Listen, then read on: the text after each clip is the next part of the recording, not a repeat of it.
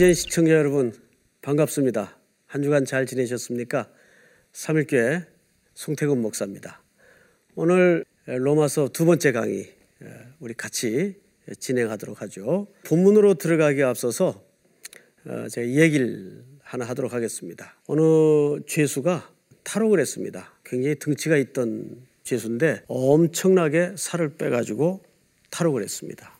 그리고 이제 여장을 하고 돌아다니니까 잡을 수가 없죠. 그러다가 형사분이 잠복 중에 우연히 여자 옷가게 앞을 지나가는 범인을 보고 체포를 하게 되었다고 합니다. 나중에 그 형사분에게 어떻게 체포를 하게 됐습니까? 물어봤더니 어떤 여자가 특별히 여성 옷가게 앞을 지나가는데 무심하게 그냥 지나가더라는 거예요. 어, 저건 좀 이상하다 해서 갑자기 검문을 한 끝에 그 자리에서 체포를 하게 됐다는 거죠. 여자들은 아무리 뭐 관심이 없어도 옷에 그래도 그 윈도우에 거울에 비친 자기 얼굴 한 번이라도 쳐다보고 지나가게 돼 있지 않습니까? 근데 그냥 무심히 지나가더라는 거죠. 이건 뭘 얘기하냐면 우리 인간 내부의 그 내추럴한 본성 어, 그것을 감출 수가 없는 거죠. 오늘 특별히 이 로마서에서는 지난 시간 말씀드렸던 것처럼 인간의 그 내추럴한 본성이 드러나면서 우리는 어떻게 그리스도의 은혜에 붙들려야 되는가에 대해서 이제 본문을 통해 접근을 해보도록 하죠. 어, 제가 로마서 1장 1절을 좀 한번 읽겠습니다. 예수 그리스도의 종 바울은 사도로 부르심을 받아 자, 이 한마디에도 많은 이제 이야기거리가 있는데 예수 그리스도의 종이라는 표현을 했어요. 그 바울이 자기가 종이라는 거예요. 이 종이라는 말은 이제 둘로스라고 되어 있는데 둘로스라는 말은 종이라고 마일드하게 번역을 해서는 안 되는 단어죠. 조금 더 적극적으로 번역을 한다면 이 둘로스라는 말은 노예입니다. 노예. 그러면 노예랑 종이랑은 같을까요? 틀릴까요? 다른 개념입니다. 어, 아시는 것처럼 노예는 철저하게 사물입니다. 그건 인격이 아니에요. 그 미국의 유명한 강해학자인 존 맥아더라는 목사님이 계세요. 이 맥아더 목사님이 얼마 전에 그 Slave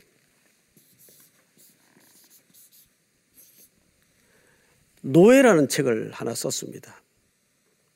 이 책의 논지는 이렇습니다. 성경 안에 잃어버린 노예라는 단어를 회복해야 된다. 이 메가더 목사님의 논지를 따르자면 의도적 오역이라는 거죠. 의도적 오역. 이게 무슨 소리냐? 사실 서구 기독교나 서구 문명 자체가 노예 제도와 밀접한 부끄러운 역사를 갖고 있거든요. 아프리카의 흑인들을 무작위로 붙잡아다가 노예선을 통해서 이렇게 인권 유리를 하면서 싼 값에 노동력을 착취해 왔어요. 지금도 미국 중남부에 가면 바이블 벨트라는 지역이 있어요. 찾아보면 뻘겋게 이렇게 색이 칠해져 있는데 아, 그 지역은 백인, 교회, 그리고 농장 이 세 개의 단어가 키워드로 떠오릅니다. 그 이면에는 흑인들의 비참한 눈물의 역사가 있었어요. 이것이 사실 서구 문명 속에 드러내고 싶지 않은 민낯이죠. 그래서 그들은 이 노예라는 단어를 슬쩍 아주 약화시켜서 종이라고 번역을 의도적인 오역을 한 거예요. 존 맥아더 목사님이 이 종이라는 개념이 아니라 철저하게 노예라는 개념을 복원시켜야 된다. 제가 책을 읽다가 사실 굉장히 충격을 받았어요. 그러니까 여기 사도 바울이 예수 그리스도의 종 할 때는 나는 그리스도의 노예다 그 말이에요. 노예다. 그런데 이 노예는 우리 일반적으로 이해하는 그런 노예와는 사뭇 조금 개념 자체가 틀립니다. 신명기 15장을 읽어보시면 거기 스스로 노예된 노예 개념이 등장을 합니다. 종들이 종살이를 하다가 일정 기간이 되면 그 종들을 자유롭게 놓아주게 돼 있어요. 신명기 율법에. 그런데 신명기 15장에 보면 어떤 종들은 놓아주는데도 주인을 사랑한 나머지 자유를 포기해요. 그리고 그 주인에게 스스로 자청하여 노예가 됩니다. 그럼 그 노예를 문지방에다가 이 귀를 뚫어요. 이 귀를 뚫은 노예는 뭐냐 하면 나는 당신의 사랑의 노예가 되겠습니다라는 자기 선언이에요. 바울이 그 얘기를 하는 거예요. 어쩌면 우리도 사도 바울과 같이 억지로 끌려온 종이 아니라 기꺼이 그 십자가의 사랑 앞에 주님의 사랑에 설득되어서 사랑의 노예가 된 자들이죠. 그래서 여기서 종이라고 얘기할 때는 그런 개념의 노예다라는 것을 놓쳐서는 안 됩니다. 그리고 이제 성경을 조금 더 볼까요? 예수 그리스도의 종 바울은 사도로 부르심을 받았다 이렇게 돼 있죠. 자, 바울이 여러 성경을 썼어요. 근데 어떤 때는 사도라고 자기를 밝혀요. 근데 어떤 때는 이 사도라는 말을 쓰질 않습니다. 사도라고 밝힐 때와 밝히지 않을 때의 서신의 차이가 뭘까요? 이게 굉장히 중요한 차이가 있습니다. 우선 오늘 로마서에서는 자기를 사도라고 정확히 밝혔습니다. 그런데 예를 들어서 빌립보서 같은 경우에는 자기를 사도라고 밝히질 않아요. 그냥 예수 그리스도의 종이라고만 밝힙니다. 그 이유는 이렇습니다. 사도 바울의 평생에 쫓아다녔던 가장 핸디캡, 컴플렉스가 뭐냐 하면 사도권에 관한 문제였어요. 이 사도권이라는 것은 세 가지 자격 조건이 맞아야 돼요. 첫 번째, 예수님에게로부터 직접 가르침을 받아야 되는 사람이에요. 그리고 두 번째, 그분과 동고동락한 경험이 있어야 돼요. 그리고 세 번째, 그리스도의 부활을 목격했어야 합니다. 그런데 사도 바울은 여기 자격 조건이 안 되죠. 딱 하나. 예수 그리스도의 부활을 담에색에서 경험하죠. 그래서 사도 바울은 자기를 가리켜서 뭐라 그러냐 하면은 나는 만삭되지 못한 자와 같은 이런 표현을 씁니다. 그러니까 자기는 사도의 계열과 라인에서도 저 말미에 해당하는 존재다 그 말이죠. 그러다 보니까 바울이 복음을 전하는 곳곳마다 뭐에 시비가 붙냐면 이 사도 아닌데 가짜인데 이 시비가 붙는 거예요.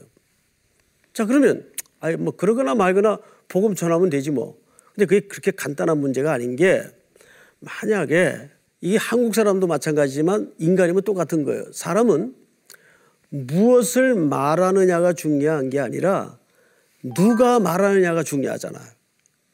근데 아주 가짜래. 목사 한 수도 비행기 타고 태평양 건너오다 받았대. 뭐 그러면 아 그래? 어쩐지 말하는 게 좀 이상하더라. 더듬거리고. 이렇게 된단 말이에요. 그래서 사도 바울이 자기의 사도권을 기어코 디펜스하고자 했던 목적도 사실은 자기를 변호하기 위해서가 아니라 자기가 전한 복음이 훼손되지 않기 위해서 사도권에 관한 시비가 일어난 교회는 반드시 사도라고 밝힙니다. 근데 왜 빌립보서 같은 경우에는 자기를 사도라고 밝히지 않았을까요? 뭐 간단해요. 거기엔 그런 시비가 없었어요. 아니, 그런 시비가 없는데 뭐 일부러 나 사도인데 이럴 필요는 없잖아요.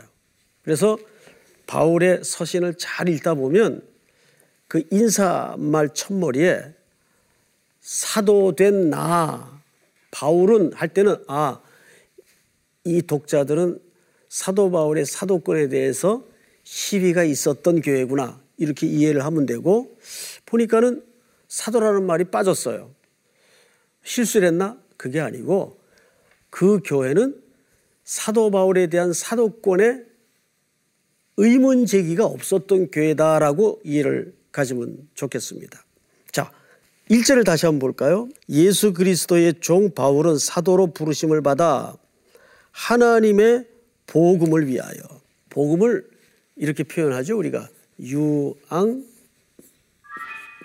겔리온 이렇게 표현을 해요. 애석하게도 이것은 기독교인들만 쓰는 전문 용어는 아니었어요. 당시만 해도. 두 가지 차원에서 어, 이 유앙겔리온이라는 단어가 설명이 되었는데 신약적 배경은 이렇습니다. 황제가 재위할 때 예를 들어 궁궐에서 아들이 태어나요. 그러면 그 아들은 누구의 뒤를 잇는 아들이 될 가능성이 많죠? 그렇죠. 황제의 뒤를 잇는 아들이 될 가능성이 많아요. 그게 복음이에요. 세상 사람들에게는. 황제의 위를 이을 아들이 태어났다. 이게 복된 소식이다 그 말이에요. 그때 유황 겔리온이라고 했어요. 그럼 구약의 배경으로 구약의 배경으로 넘어가면 바벨론 포로 생활을 하던 유대인들이 고토 고향으로 돌아갈 때 해방됐을 때 유황겔리온이라는 개념의 단어를 썼어요. 어쨌든 이 유황겔리온이라고 할 때는 그 시대 사람들은 그렇게 이해를 갖고 있었단 말이죠. 그래서 오늘 본문에 하나님의 복음을 위하여 했을 때 이 복음은 이 단어를 채택한 겁니다. 성경에 보면 그 당시 사람들이 이해할 수 있는 단어를 채택한 게 굉장히 많아요. 예를 들어서 보좌. 그 당시만 해도 모든 세상의 중심은 로마였어요. 그리고 로마의 중심은 황제의 보좌입니다. 여기에서 심판, 통치, 영광이 다 이 보좌로 돌아갔어요. 이 개념을 그대로 인용합니다.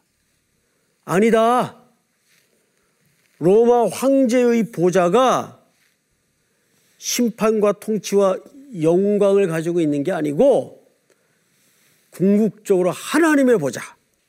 그 보좌에서 진정한 심판과 통치와 영광이 돌아갈 것이다.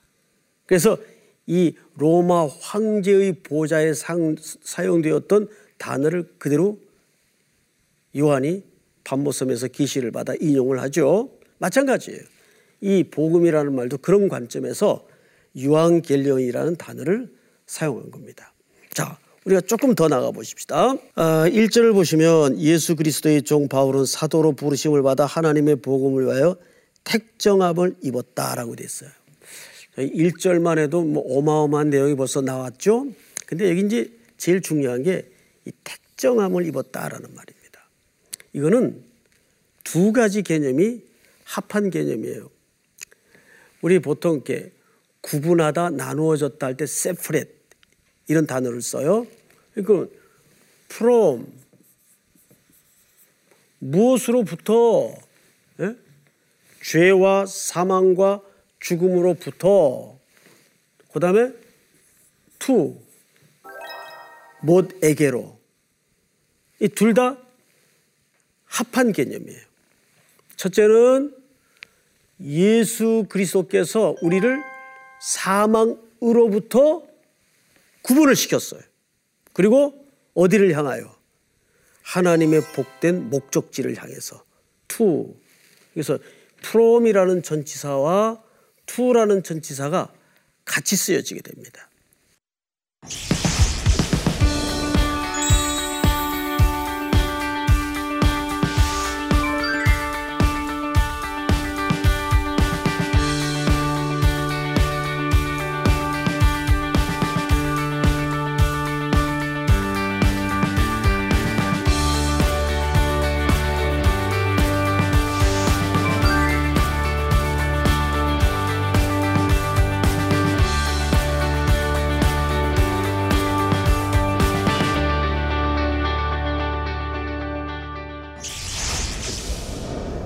이제 1절 설명이 끝났습니다.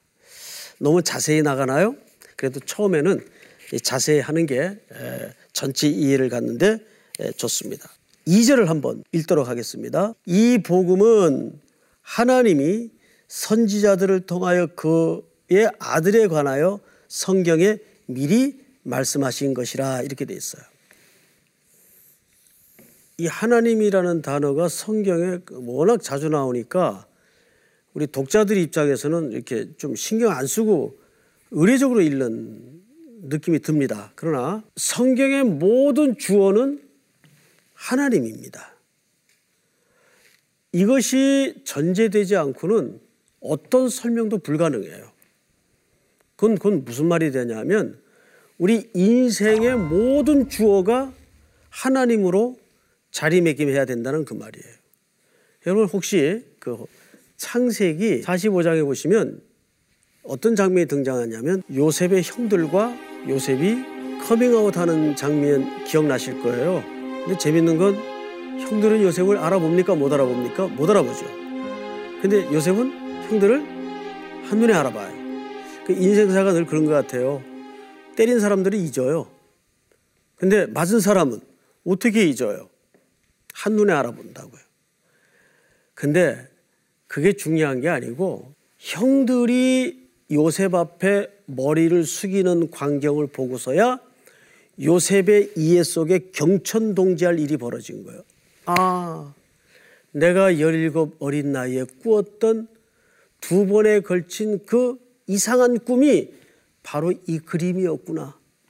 그러니까 정확하게 요셉은 자기가 어릴 적에 꾸었던 꿈의 의미를 붙들고 그거를 깨달은 채 그 꿈을 이루기 위해서 달려왔던 사람이 아니에요. 그냥 단순히 꿈이 이상했을 뿐이에요. 그런데 총리가 서른 살이 되죠. 총리가 되어서 형들이 기근 때 양식을 구하러 엎드린 모습을 보고서야 모든 이해 속에 지진이 일어난 거예요. 이때를 위한 거였구나. 그러면서 요셉의 입에서 첫 번째로 등장하는 단어가 뭔지 아세요? 하나님이, 하나님이.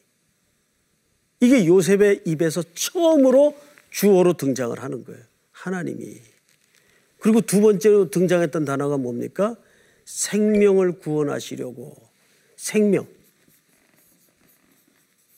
세 번째 등장했던 게 뭐죠? 나를 당신들보다 앞서 보내셨나이다 라는 표현을 써요. 이 보냈다라는 말이 무슨 뜻입니까? 바로 사도, 보내심을 받은 자라는 의미 아니에요. 그러니까 하나님이 요셉의 입술에 주어가 되기까지 어마어마한 풍랑이 지나갔어요. 그제서야 요셉의 입에서 하나님이 주어가 터져 나오는 거예요. 그 두 번째는요, 여러분, 하나님의 모든 역사는 가장 핵심 가치가 생명 구원함에 있습니다. 그 세 번째는 이 하나님의 경륜을 깨닫기까지는 그 재수가 없어 팔려온 줄 알았어요. 또는 운명이 기구해서 끌려온 줄 알았어요. 근데 그 하나님의 경륜이 열어지는 순간, 아, 내가 보냄을 받은 자리였구나. 그때서야 내가 보냄을 받았다는 사실 앞에 눈을 뜨게 된 겁니다. 여기 지금 사도 바울이 뭐라 그러죠? 이 복음은 하나님이 선자들을 통하여 그의 아들에 관하여 어디에? 성경에. 자, 그럼 잘 생각하세요. 이게 이제 보통 우리가 강의실에서, 신학교 강의실에서 배우는 성경의 내적 증거라고도 이제 표현을 하는데 바울이 이 글을 쓸 때는 성경이 완성돼 있었나요? 아니죠. 구약 성경밖에 없었어요. 그러면 여기서 말하는 성경은 구약 성경만 말하는 걸까요? 이것은 앞으로 완성될 성경까지를 전부 포함해서 성경에 이렇게 표현을 하는 거예요. 이것을 보통 우리가 성경의 내적 증거라고도 말하죠. 다음 칸을 한번 볼까요? 또 이르시되 내가 너희와 함께 있을 때 너에게 말한 바 곧 뭡니까? 모세의 율법과 선지자의 글 하면은 이 성경이에요. 또 시편의 나를 가리켜 기록된 모든 것이 이루어져야 하리라 한 말이 이것이라 하시고 이에 그들이 마음을 열어 뭘 깨달았다고 돼 있죠? 예, 성경을 깨달았다고 돼 있어요. 자, 이제 이 현장이 왜 중요하냐면요. 설명을 잘 들어보세요. 이때는 제자들이 예수님의 부활을 목격하고도 다 낙향을 했어요. 우리는 보통 어떻게 이해를 갖고 있죠? 제자들이 언제 변했냐? 언제 뒤집어졌냐? 예수님의 부활을 목격하고 전부 새 사람이 되었다. 아니거든요. 성경을 꼼꼼하게 잘 읽어보세요. 예수님의 부활을 만지고 목격하고도 전부 고향으로 낙향을 했어요. 이유가 뭘 것 같아요?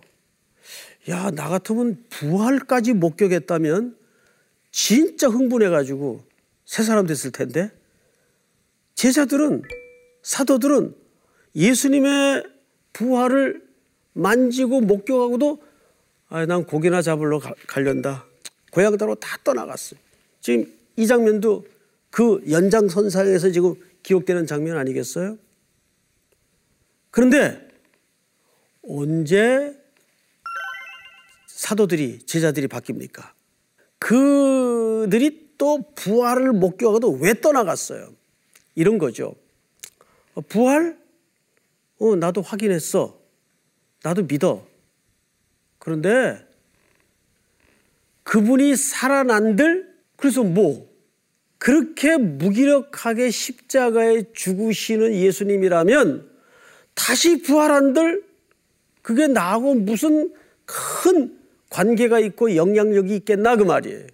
그러니까 기적을 보았다고 사람이 달라지는 게 아니에요.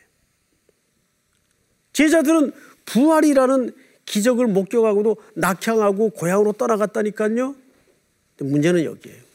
뭘 깨닫고 성경을 깨닫고서야 아, 구약에 예언되었던 그 메시아가 오셔서 정치적인 해방을 주시는 분이 아니고 온 인류의 가장 근본적인 죄의 문제를 해결해 주기 위해서 그 십자가를 대신 져야 했구나. 여러분, 보통 우리가 예수님이 우리를 위하여 죽으셨다 그래요.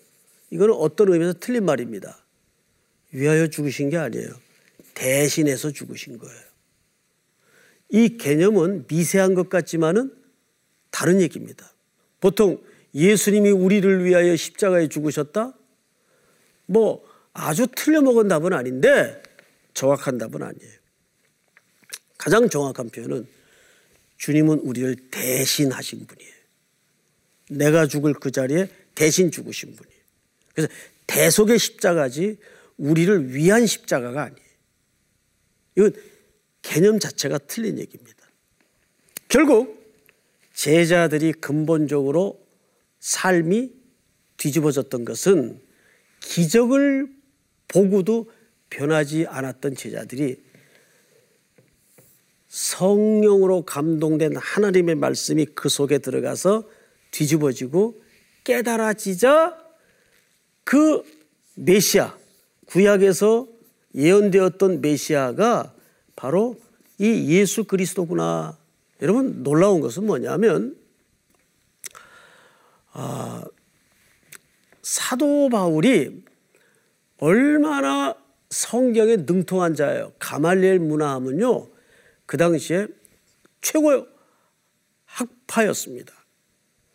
그런데 그 율법의 지식을 가지고 예수님을 얼마나 핍박했고 그를 추적하는 세력들을 잡아다 죽이고 뿐만 아니라 스데반이 돌 맞아 죽는 자리에 가편 투표를 던졌던 인물이 바울입니다.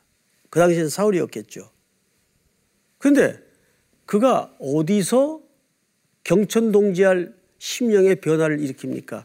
저 담에색 언덕까지 예수 믿는 사람 잡으러 쫓아가다가 담에색 언덕에서 부활하신 주님을 만나요. 이때 이 담에색 언덕에서 신기한 광경을 경험하게 됩니다. 부활의 주님을 만난 것도 만난 거지만은 그 부활의 주님이 나타났는데 구약 에스겔이나 다니엘서에서 만날 수 있는 현상 하나가 여기에서 등장을 해요. 초자연적인 빛. 그건 뭐냐면 구약의 계시록이라고 불리우는 다니엘이라든지 에스겔서라든지 여기에 나타나는 종말론적 현상과 똑같은 거예요. 이런 풍경이 나타날 때는 항상 두 가지 메시지가 있는데 첫째는 구원에 대한 메시지고 두 번째는 종말에 대한 메시지예요. 그런데 그런 비슷한 풍경이 담에색 언덕에서 나타나는 거예요. 자, 여러분. 담에색 언덕에서 그런 광경을 목격한 사도 바울이 뭘 생각했겠어요? 어?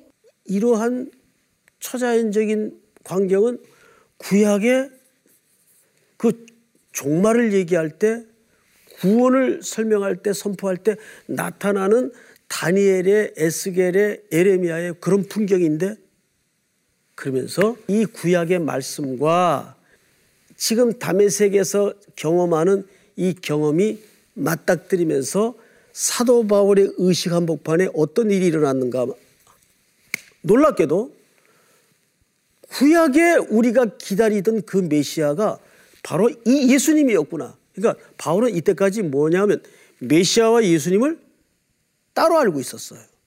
전혀 다른 분으로 알고 있었어요. 그런데 구약에 설명된 이런 초자연적인 풍경을 경험하면서 바울의 의식 한복판에 메시아와 예수가 만나는 엄청난 충격이 일어난 거예요. 여러분, 이 깨달음도 결국은 뭐가 기초가 된 겁니까? 하나님의 말씀이 기초가 된 거예요. 그래서 사도 바울이 계속 강조하는 게 뭐냐면 성경이에요. 이 시대에 부흥을 꿈꾸는 운동도 너무 많아요. 그렇지만 진정한 부흥은 뭘까요? 제가 오늘 새벽에 에스라서를 읽다가 깜짝 놀랐어요. 에스라서는 어, 보통 에스라 느에미아 이렇게 붙어 있죠. 이게 원래 고대는 한 책이었어요. 그래서 이 에스라와 느에미아를 합쳐서 사람들이 보통 에즈라라고 읽었어요. 에즈라. 그런데 이들이 포로 귀환을 1차, 2차, 3차에 걸쳐 합니다. 1차 때는 스루바빌이 주도를 했고 2차 때는 에스라가 주도를 했고 3차 때는 유명한 느헤미야가 주도를 합니다.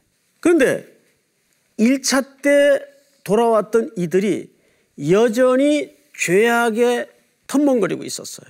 이들이 근본적으로 바뀌지 않는데 성전 짓자, 성벽 세우자 아무 소용이 없는 걸 깨달았어요. 그래서 에스라가 무슨 운동을 하죠? 수문학 광장에 백성들을 모아놓고 말씀 부흥이 일어나는 거예요. 그러니까 로마서도 결국은 여기서 강조하고자 하는 게 말, 바른 말씀 선포를 통해서 로마 제국 아래 있던 백성들을 견고하게 세워주자는데 목적이 있었던 거예요. 왜 이 시대의 한국교회가 로마서를 다시 들어야 되는가?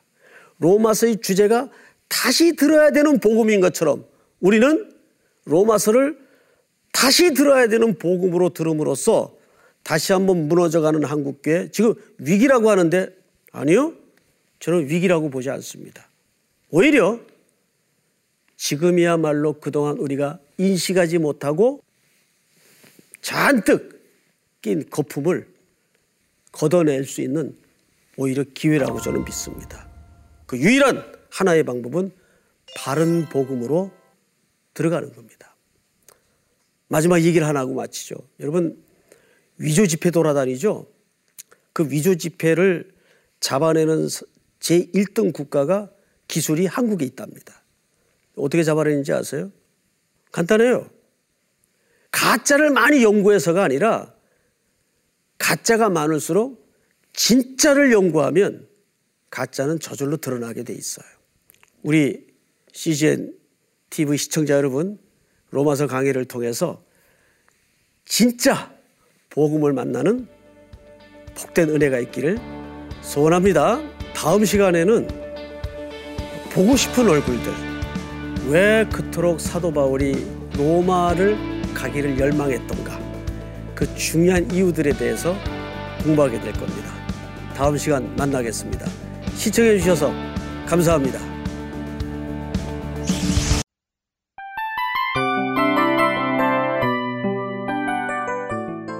이 프로그램은 청취자 여러분의 소중한 후원으로 제작됩니다.